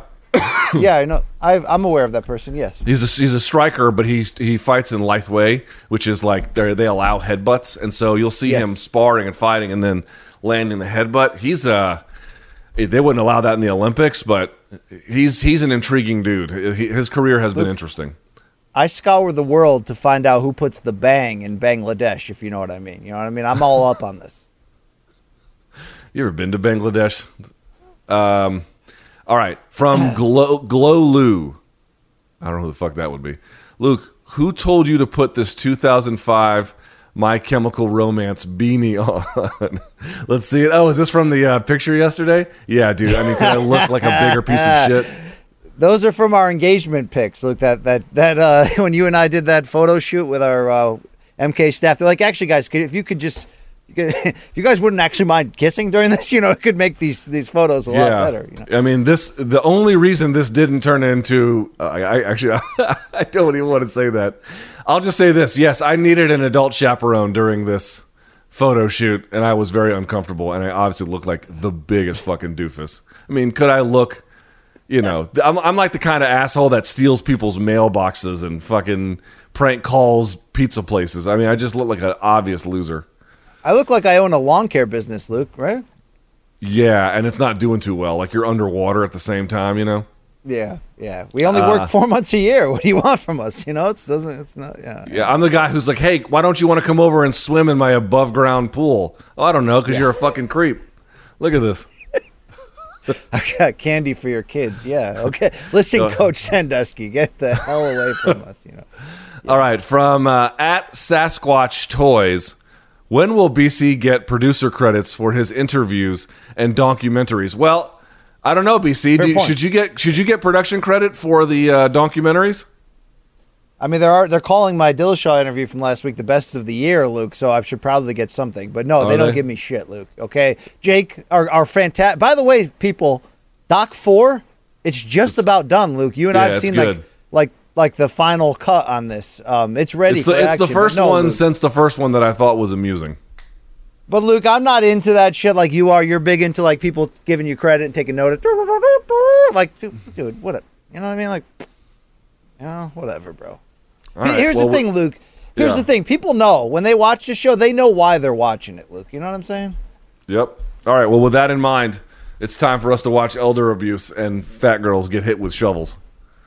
Those things happen here, Luke, each week. I'd have you seen this shit. It's like twenty minutes of fat chicks stepping on rakes. We yeah, well, well, well, we scour the globe, Luke. Highs and lows, good and bad, all that stuff. Combat sports and beyond. And we start at B K F C nineteen in Tampa, Luke. Blueface the rapper outboxes some TikToker, but Luke, things got heated afterwards as promoter David Feldman had to step in between. Luke, we got a brawl, folks. We're on national wow. television right here. Yes, gentlemen, gentlemen. Wow, that guy leaped the top rope pretty, pretty nimbly. That was great. Yeah, this is like U F C two twenty-nine out of nowhere, Luke. Love it. That's what. Listen, if you go to a region, this is not regional. This is national or international, I guess. But you know, it's also got regional M M A and boxing feels. If you go to a, an yeah. event like that and there's not a brawl, you didn't get your money's worth. Yeah. Can I get? Can I have my money back, please? Yes. I, yeah. All right, that's great. I don't even know what, how this started or why, Luke. I just enjoyed the the the uh, the craziness. And there's and, there, Speaking and, and of the Luke, dude with the pink suit just watching it. Oh yeah, uh, we mentioned Rachel Rachel Ostovich defeated uh, Paige VanZant by decision in the main event. Luke, we talked about those counter right hands. Here's a nice little gif, if you will, of the kind of shots she was Ooh. landing all night, buckling P V Z big time. Th- Luke, that punch I think was in the fourth round. That was the best punch she landed the whole fight. I mean, I mean, she got. This is what I mean. She just would she would walk into range behind her jab, but she wouldn't set it up. There'd be no feints, and then Ostovich would just time it right over the top every time. It was crazy, but that was the best version of it. Boom. Would you want to? I'll say this. What's your P V Z's got a chin? She got a chin. She oh yeah oh she, oh she's tough as shit. There's no question about it. Um, what's your B K F C dream match right now? Is it uh, Britain Hart against Ostovich? Which who who are you picking here, Luke? I, Who's I coming out of I, this? Yeah, I can't say I've put a lot of thought into it. Okay, I'm really into the uh, the the Britain Beltran story, but that's just me. All right, let's keep it going, Luke. P V Z don't care, Luke. She put out her first public statements on Instagram since the loss. It included multiple pictures of her flipping off the camera, a long speech about how she doesn't care. But Luke, what I want to focus on, look at the hands, bro. This shit's brutal, brutal as shit, Luke. Get out while you can, please. Yeah, that can't be good for long-term arthritis. That's I mean, th- I mean, this this sport will cut your face up pretty quick too. Get out, get out. You made it's money. Like, get yeah, out. It's better. It's better for head trauma to not take punches uh, with gloves, in theory. But it's like your hands are going to be a fucking disaster when it's all over because they're not meant to punch either. And I don't clown her, what she put out there. It's a statement that's very like, I don't care. I'm going to come back. And look, she's she's t- look she's she she'll bounce back. There's no question she'll bounce back, Luke. She can fight, Luke, okay? This just might not be the, the just as, you know, the, the elite U F C strawweight division may not have been the perfect platform for her at the moment. This may not as well, but there are other platforms out there, Luke. Keeping it going, boxing from the U K, heavyweight Joe Joyce had an interesting scrap with Carlos Takam, Luke. Takam rocked Joyce early, but in round six, the slow, big punch in Joyce put the veteran away, Luke, becoming the mandatory opponent for the winner of Alexander Usyk, Anthony Joshua. So, you know, Joe, the juggernaut, Joyce, Luke, former Olympian. We've seen him. He beat uh, Dubois, Daniel Dubois in that all-England prospect fight. We know Joyce is a lot older. Luke, do you think um, he's got any heavyweight title hope here or just too slow? I mean, he is slow as shit, Luke. Yeah, he's he can punch, but, yeah, no. All right, well, that's there you go. That's that's the analysis you tune in for. Let's keep it going. U F C Fight Night in Vegas. Luke, Bruce Buffer doing Bruce Buffer things to T J. Dillashaw. This kind of got me fired up, and I'm not normally normally into the Buffer scream, but look at this, Luke. Look at that intensity. Yes, get some yeah, of that. I'm not. I'm not. I'm not into that. I mean, obviously he is, and that's all that matters. But for me, I'm not into that. All right. Well, Luke, how about this sequence early in the fight? I believe it was round one when Corey Sandhagen nearly turned a flying knee attempt into a submission, Luke. This was wild. Yeah. He almost had the Toba Imada. Uh, that was deep. Quite. Bro, th- that's tight. Yeah, that's super tight. But he was able to squeeze just a little bit of his head through. It was a lot, you know, Corey is going to be the, the, the good thing about being thin and wiry like that is you're going to find positions pretty quickly, but the downside is that if you're not angled just right, because there's all different kinds of triangles, even from the inverted position, there's not one inverted triangle, there's many inverted triangles, it's going to be hard to get the exact squeeze that you need. And so that was what here what he had here. It was a nice squeeze, but it wasn't a fight-ending squeeze, and so therefore you don't really have much. He almost choked him out with his own taint, Luke. That got pretty gross there. Let's keep it going. Uh, Puna Soriano, I mentioned in that prelim main event, went to war with Brendan Allen and came up empty. But this sequence was fantastic to close the round, Luke. Yeah, Brendan Allen's I mean, they're legit. Just, Luke, they're just swinging for grand slams every punch. This is great. Yeah. Oh, Jesus. Yeah. All right. Uh, Luke, speaking of ground and pound, uh, S- Sarge Eubanks came in the best shape of her life, said she put all the, the you know, the vices of old away and is now ready to become a complete fighter. Uh, she was in there against a, uh, a almost like a crash dummy named Elise Reed. It wasn't close, and she destroyed Reed's uh, right eye. But Luke, are you impressed that like Sarge may have leveled up a bit here? This may, you know, we may she may have one chance left to show us how good she can be here. Yeah, you know what? I'm frankly not even surprised by it. She had uh, remember she started out of the D C area over at Team Lloyd Irvin in j- pure jiu-jitsu, and she was a force to be reckoned with. You know, even then. And then when she made her way to M M A, I don't think the transition was quite as smooth as I had anticipated it being. But, you know, how many times does that happen between grapplers, you know, uh, and M M A fighters where, where, you know, they're trying to transition. Sometimes they get it fast, sometimes they don't. So maybe she wasn't the quickest study in that sense, given what she the, the prowess that she had showed in pure jiu-jitsu. But I think now you're beginning to see all the pieces come together. Yeah, you're right, dude. She looked awesome. She has phenomenal ground control when she wants it. She's got hammers, too. So I'm curious to see how I mean, far she can take it. It's, yeah, I want to see how far, because I love it when people, whether it's fighting or whether it's anyone in any job, Luke, I'm sure you've been this this spot too, where it's like you get a certain level of success, and then you have that realization that, like, I got to level up my game full-time across the board to compete at this level. You know what I mean? Like, I got to bring it, and I think that's what she realized after a few losses there and a few weight cut issues where it's like, I got to be better every second of every day to try to maximize this. And, Luke, when you figure that out, You're ready. You're ready, Luke, okay? You're ready to go train with Yoda at the Dagobah system. Let's do it. Damn right. All right, let's keep it rolling here. Uh, Brandon Moreno stopped by Camp Canelo Alvarez in San Diego and took some pics. Champ and Champ, uh, two stars of Mexico there, Luke. That's Oscar Valdez on the left of that picture. Also Andy Ruiz wow. Junior along with Canelo. Uh, fun group here, Luke. I, Brandon Moreno fits right in in boxing. People love him in the boxing side. Dude, good for him, man. And you know what? Any kind of training he gets with those guys, it's only going to be good for him. So, absolutely, um, he's like yeah, really it's, it's like great the, to see the poster. He's like the ideal poster boy, first U F C Mexican champion. Like people love the shit out of him. I mean, Chavez Senior loves this guy, Luke. That's badass. Yeah, good for him, man. Really, really hard earned, and you know the the stamp of Canelo's approval probably is not easy to get, and he's got it. So. I'm happy for everybody involved, including old Andy Reid, man. I want to see more from old Andy. I saw him lifting weights. He's starting to get swole. Did you just call him Andy Reid? I mean, I, I know Andy? They're like the same size. they, at, their, at their fattest, they were pretty close, Luke. But uh, yeah, all right, yeah. Is he is he the is he the, the Mexican Andy Reid? Andy yeah, Ruiz? He is the Mexican Andy Reid, yeah. All right. Let's keep it rolling. Skate or die time, Luke. This is where white people get injured. Uh, check out this Olympic skateboarding botch, Luke. Yikes. Wow. Bro, I, I, I, I went halfway around the world to get a vasectomy. Bah! Oh, oh, my God. Three needles. Damn. I mean, this is in the Olympics, Luke. This is great. Oh, Isn't wow. this what Joe Rogan was talking about? With, this is what Joe Rogan was talking about when he mentioned the B M E Pain Olympics. That's what you got yes. here. Wow, paint that that is wow. a, that's a sore grundle after that, Luke. I'll tell you that. All right, let's take the skateboarding out into the road, Luke. Road racing here. Oh God, watch out, watch out, watch out! Oh, oh my God. What are we doing here, Luke? I, you know the thing is, Luke, I know my limits, dude. I don't ski. I don't roller skate, you know, after like fourth grade parties at Roller Magic in Waterbury, Connecticut. People that know, they know. Luke, I don't do that shit. I'll, I'll break an ankle, Luke. I'll twist. This is not worth it. I'm not getting into a road race on skates, okay? No. Get, get out. Bro, that was like a Tony Ferguson Granby roll, the guy, the the uh, the homie oh, who yeah. uh, went flying here. Whoop! Rah! All right, let's take uh, let's take the roller skates to the uh, dinner delivery, Luke. This is an outdated concept for, for good reasons, Luke. You know what I mean? Would you like that on the rocks, or would you like to wear it? All right, no, I'll just have it in the can. That's great.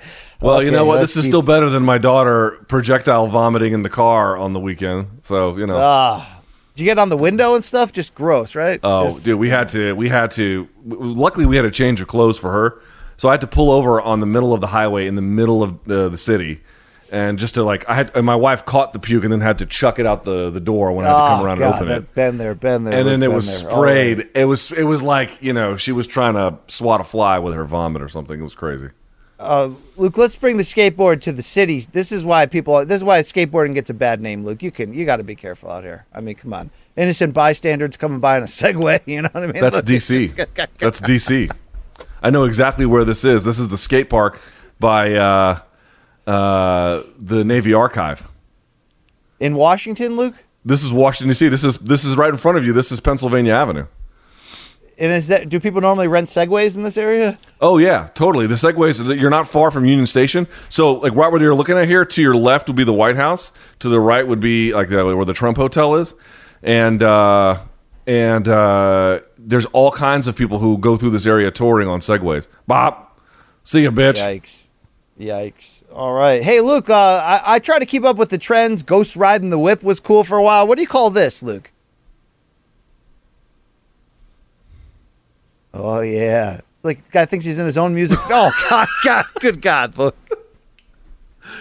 Oh. Oh, wow. God. It's like... Uh, I got Pat Tillman. Oh, man. Oh, Jesus, Yikes. B C. I mean, what are we doing here? Um, yeah, yeah have, you know what? I, I would say of those I would say that this guy's car should be repossessed, but it actually looks like the car's getting some useful work, so let him keep yeah. it. God. I know we're not allowed to show uh, deaths on Have You Seen the Shit, so hopefully that guy was okay after that Faces of Death Circus act we showed that one time. All right, let's keep it going here, Luke. Get your flips on uh, on Route sixty-six here. Uh, hey, hey, is he white? I just, oh, right, yeah, right, right, right. That's a backflip to hell, Luke. Speaking of backflips to uh, dark places, let's keep the tape rolling. That's unfortunate. Oh, God, that's... That's gotta hurt really bad. Look, that's not good. All right, all right. Let's let's bring the backflip to the subway. These these I are the people. These, I think these are the people who tweet me and they're being like, "Dude, COVID is a hoax." Yeah. Wow. Oh, this God. this guy tweeted me. This guy tweeted me to say vaccines don't work. Yeah, that's full frontal right there. Wow. All right, let's bring it over to the bleacher. Somebody's got to nail one of these backflips, Luke, and we're going to end up with uh, Scorpion King tryouts again. This is not good. Oh, God. Yikes. This guy test. This guy. This guy tweeted me to say that the uh, C D C numbers were fake. Wow. All right. Enough of that, Luke. Let's bring it out. Let's let's show a proper diesel man out here, Luke. I've seen shotgun and beers. I've never seen biting it open with your own teeth, Luke. You into this type of destruction? Well, this is only a real man, a real man whose dentist probably is very rich, but uh, if he goes to the dentist at all, but uh, that's a real man for sure. Yeah, let's let's see if Ronnie Deutsch can do that. He can show up on this show again if he can pull that off. All right, speaking of drunk people, Luke, sometimes when you had enough, you had enough inside the bar, and there's only one way to get you out of there, Luke. I mean, what are we, what, what are we doing here? Only it gets crazier, Luke, okay? Let me get let me get a little of that on the way out. What is I need, that? I need, to, I need to go. I need to go to this place with this giant man being carted out on a dolly. Well, some chick's just grinding him on the way out. Uh, that's good. And they, uh, and they twerk on the way out. I mean, listen, uh, given what I've seen security do to throw people out the door, they're treating this guy with kid gloves. Are they literally rolling him out the door? He he lo- he went out doing what he loved, at least, Luke. All right, yeah, all right. Let's keep it going here, Luke. Uh, you ever seen drunk drunk uh, a drunk couple in Vegas, Luke, get into a little bit of a spat? This is great shit, Luke. This is out in the front of the hotel. This is. Sir, sir, can you stand up already here? Look, can, look, can his girlfriend help him out a little, give a hand maybe, rather than just ridicule him? I see fights like this in Vegas all the time. Yeah, uh, we're not doing well here on, on being able to stand, Luke. Uh, wow. I wonder how long they just stayed there. Hopefully forever. Just live there from now on. Never call your families four- again. Dude, are they on, are they on, induced? I was like, dude, are they on, are they on Bud Light or heroin? What is wrong with them? I think, yeah. You know what I'm talking about? You know, you know what? You can tell it's Bud Light and it's not heroin. You know how I know? Because if they were on heroin, they wouldn't actually fall over. They would just kind of get that gangster lean. You know? Yeah, yeah, yeah, they would. Yeah, they would. All right. Hey, Luke, let's go to the laundromat. You know, it's a new trend that people are bringing bars into laundromats. There's one in New Britain, Connecticut. Uh, and uh, this is usually what happens when they do, Luke. This is, this is not good, okay? Dude, are you shitting me? You're just going to fight this big-ass dude? Oh, no, he's putting he, he's giving him the spin cycle, Luke. This is uh this is something. This got to be that guy, that guy is definitely a bouncer. Oh yeah, oh yeah. Nobody disrespects him like that. No, seriously, they they're trying to combine laundromats with bars. That's a bad combo, Luke. We don't need yeah, that. Nobody shit, right? puts baby in the washing machine except this motherfucking huge guy. Luke, you're a man of the world. You you've eaten street food anywhere. Let's go to Turkey, Luke. Would you try this? What do they call this? Uh, I can't quite see. Can you blow it up? Oh, is that the is that like is that like deer penis or some shit like that? Uh, I think this is called uh, straight dong, Luke. What are we doing here, bro? So first of all, I've eaten street food in Turkey and it's quite good, but yeah, no, I'm I'm I'm gonna skip this one. That I, like one. I, you know, we can make jokes, but that actually I think that's actually a penis, Luke. I think that's what that is. All right, I think that's street uh, penis, Luke. Uh, I got I got sick, super sick one time in the streets of Cairo drinking um, O J from a street vendor. Yeah, oh yeah, dude, you try you order O J and a side of street dick, you'll get you'll get all kinds of messed up. Look, right? Okay, let's I want, keep it I want to make here, a joke Luke. About street dick and you right now, but I don't want to get fired, so I'm gonna let that one roll. Uh, yeah, with Pat, one Pat Tillman was enough. All right, uh, let's go over to uh, let's go back into the fight game. I mean, this finish was incredible with the spinning Ooh. back kick. But where's the referee, Luke? I think he was tweeting on the other side of the cage. Bah. That's some spinny shit that works, bro. But maybe this fighter should, like, realize the guy's One, done. Two. Let's see how many. One, two, three. Oof, got in three extra Ooh. ones. Yeah, he fucked up on that one. Oh. Two, I think, is okay. But three is when the, the problem begins. Well, it depends. I mean, you get one the level of Henderson U F C one hundred on Bisping, Luke. That's enough to uh, to hold you back. Let's keep it going, though. One championship, Luke. Check out this leaping groin strike. What do you call this? Uh, a rule set that I want brought to the United States. Michelle Pinedo watching. He's like, oh, we can do street dicks now? This is great. Yeah, this is... Wow, those guys okay. from Turkey ate this dude's street dick later. Yeah, absolutely. Uh, Luke, you know, this one specifically for John Nash, the U F C would never, would absolutely never give out off-the-book bonuses, especially not in bags full of cash like Davison Figueiredo got here in twenty twenty, Luke, in that they're showing on video years later. Yes, let's broadcast the financial crimes we're allegedly committing, B C. Nothing. That's a very good conspiracy Nothing. theory. You know, Chael Sonnen on his show last week, talked about Dana paying for his honeymoon. I bet he did. Got that one million. Yeah, yeah. yeah. I mean, look, they, I mean, I'm gonna try to out anybody. I'm just trying to say, open your worldview. You know what I mean? All right. To to to idiotic conspiracy theories? No, I'm good. Okay. Okay. Okay. We'll see. We'll see. But we'll see, Nash. We'll see one day. All right. We'll keep it going. Hey, we close with this, Luke. Um.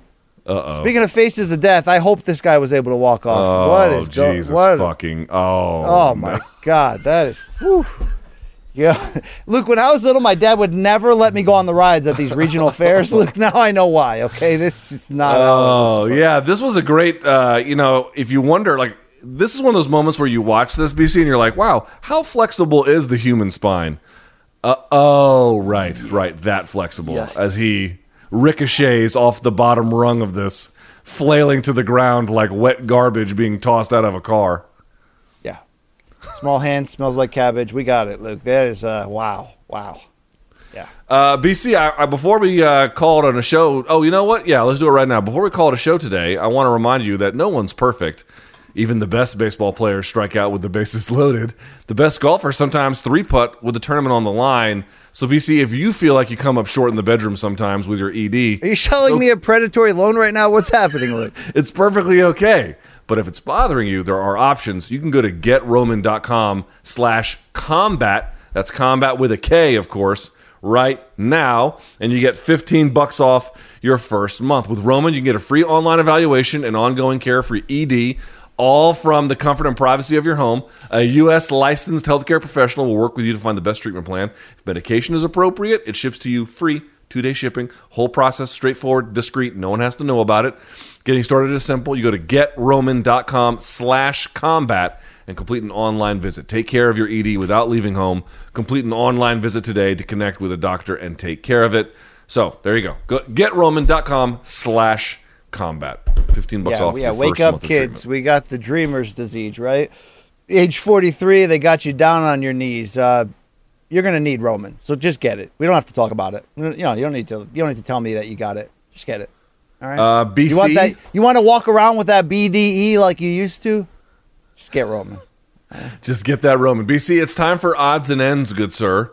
Please go first for our odds and or ends. Yeah, I wanted to pat myself on the back for some great interviews uh, lately that you can go to morning uh, youtube.com slash morning combat. Of course, you know you get our live show three days a week. But how about Luke interviewing Corey Sandhagen later today? How about me talking to Freddie Roach and others? One of those, Luke, was Damian the Donk, who, of course, uh, Stockton's finest, put a tattoo of our brand on his body. Luke, we have a leftover clip from his interview, which is available on our YouTube channel right now, and is, I don't even know how, Luke, it is outperforming basically every boxing interview I've ever done. So shout out to Damian for, for that. But hmm. Damian the Donk has not only put our brand on his flesh, he has put out an open challenge to the other sluggers in this ballpark that is M K Fandom. Let's go to the videotape. Why in the damn hell did you put M K's logos on your flesh? Well, I need to say something first, B C. Dickles and WebScream, you're taking everything I work for, motherfuckers. You know who the number one donk is? You know who the donk of the year is every year? Not some dorks making videos on the internet. I'm the true donk. Wow. Wow. Wow. Put some respect on uh, Damian's name. They're coming after you, WebScream. All right. WebScream, you're going to have to like name one of your children M K, I think, to match this. But uh,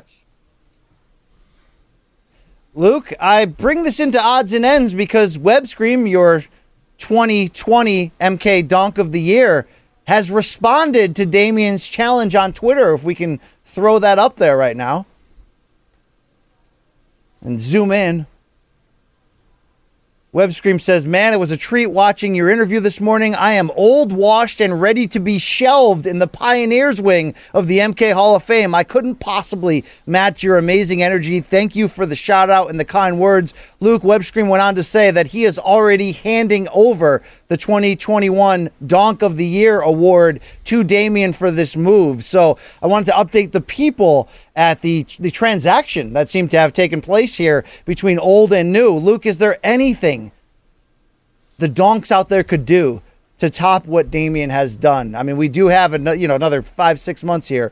I mean, is there anything they could do, Luke? Well, first I'll say, way to fight for it, WebScream. It must mean a lot to you. you, you old bitch. He was like, uh, yeah, you can fucking have it. I don't give a shit. Uh... You, you, listen, I'll say this. Look, I mean, getting polite. a tattoo, getting, I was like, getting, getting a tattoo is setting the bar high, very high. But I'm going to leave room for some creative folks out there. You never know what someone might do to impress us. So right now, Damian's your clubhouse leader, but we'll see how things go.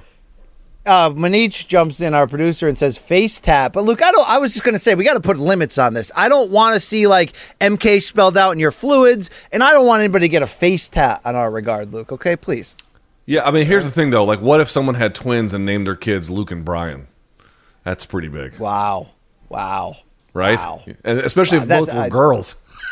Luke, I'd be honored. We'd have to be godfathers for that child and really be responsible to help raising it over the course of the lifetime. No, no, I'd be an absentee landlord in the worst way. I would never call I would, or send kids anything on their birthday. You'd be like, Much I'll like just my follow Robert Thomas's lead. Yeah, just, yeah exactly. No. Uh, B C, for my odds and ends, I'm actually going to go to Showbox results. We had Showbox over the weekend. It was the twentieth anniversary, and it was a triple header. Just very quickly, uh, just tell the folks that Isaiah Steen and Calvin Henderson fought off. And I don't know if you saw the fight, B C. It was interesting. It was back and forth through like mm, four rounds, and then Steen just kind of took over from rounds five, I'll say, to eight.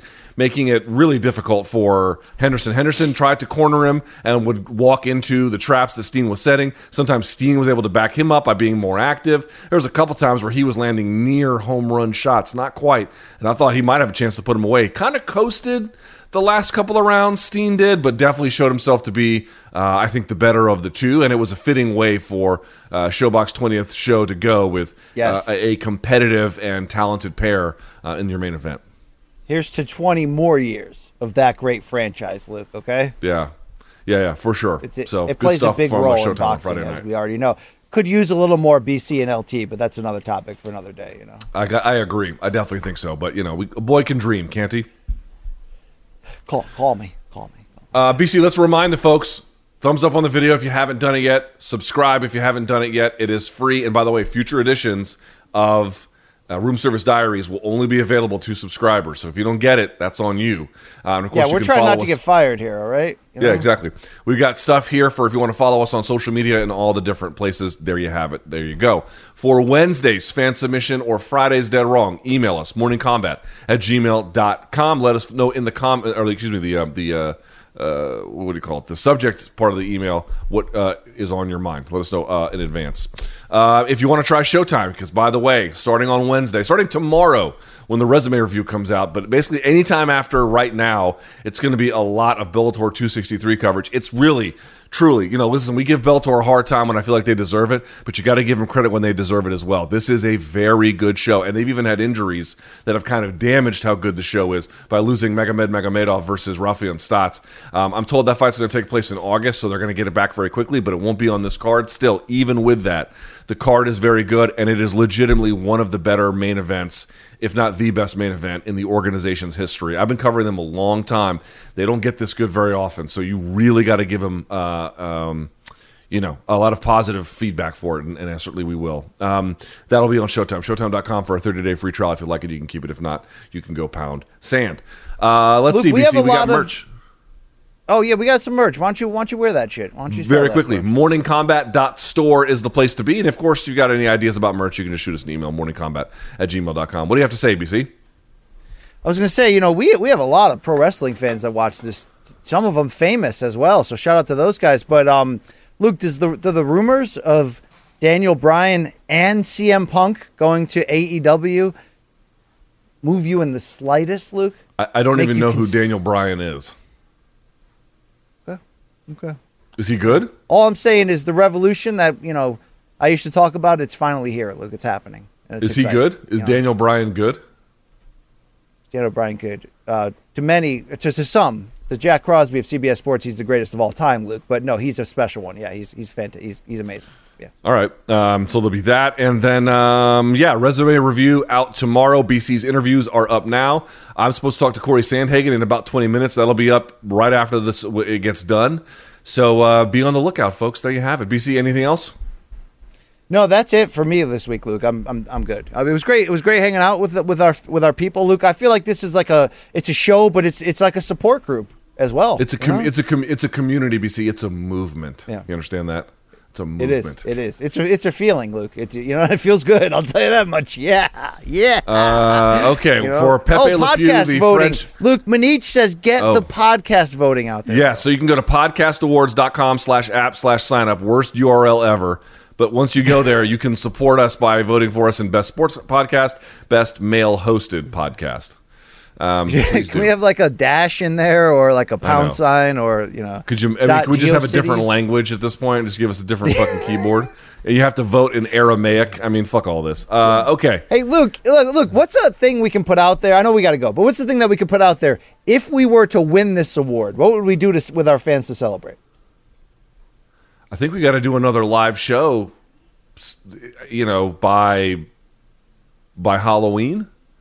That's is that possible? August, September, October? Oh, oh yeah, oh yeah, oh yeah. Yeah, I think that's doable. Yeah, um, I mean, I, I'm making a commitment I can't possibly hold up because that those decisions are made above us. But I can I can say that, and also I'll say this, B C. If we win, there would be some motivation, I think, for stuff like that. We should do a live show in your front yard, right? Right? Mm. No, bad idea. Bad idea. If you think I'm I wouldn't do that, you're out of your mind. I do that in a heartbeat. In really? Invite yeah. donks to your front yard, have a workout slash live show. Well, no, no, I'm not inviting a live. Out. I'm not inviting a live audience. I'm inviting you. You oh, see, over. I imagine you and I at a desk, but like donks doing like prison-style workouts all around us. Like, you know, it's like a keg okay. party, too. I we got could a lot of do visions. it. We could do it, but it would have to be hand-picked donks. Like, I'm not just Well, letting... you'd have to move.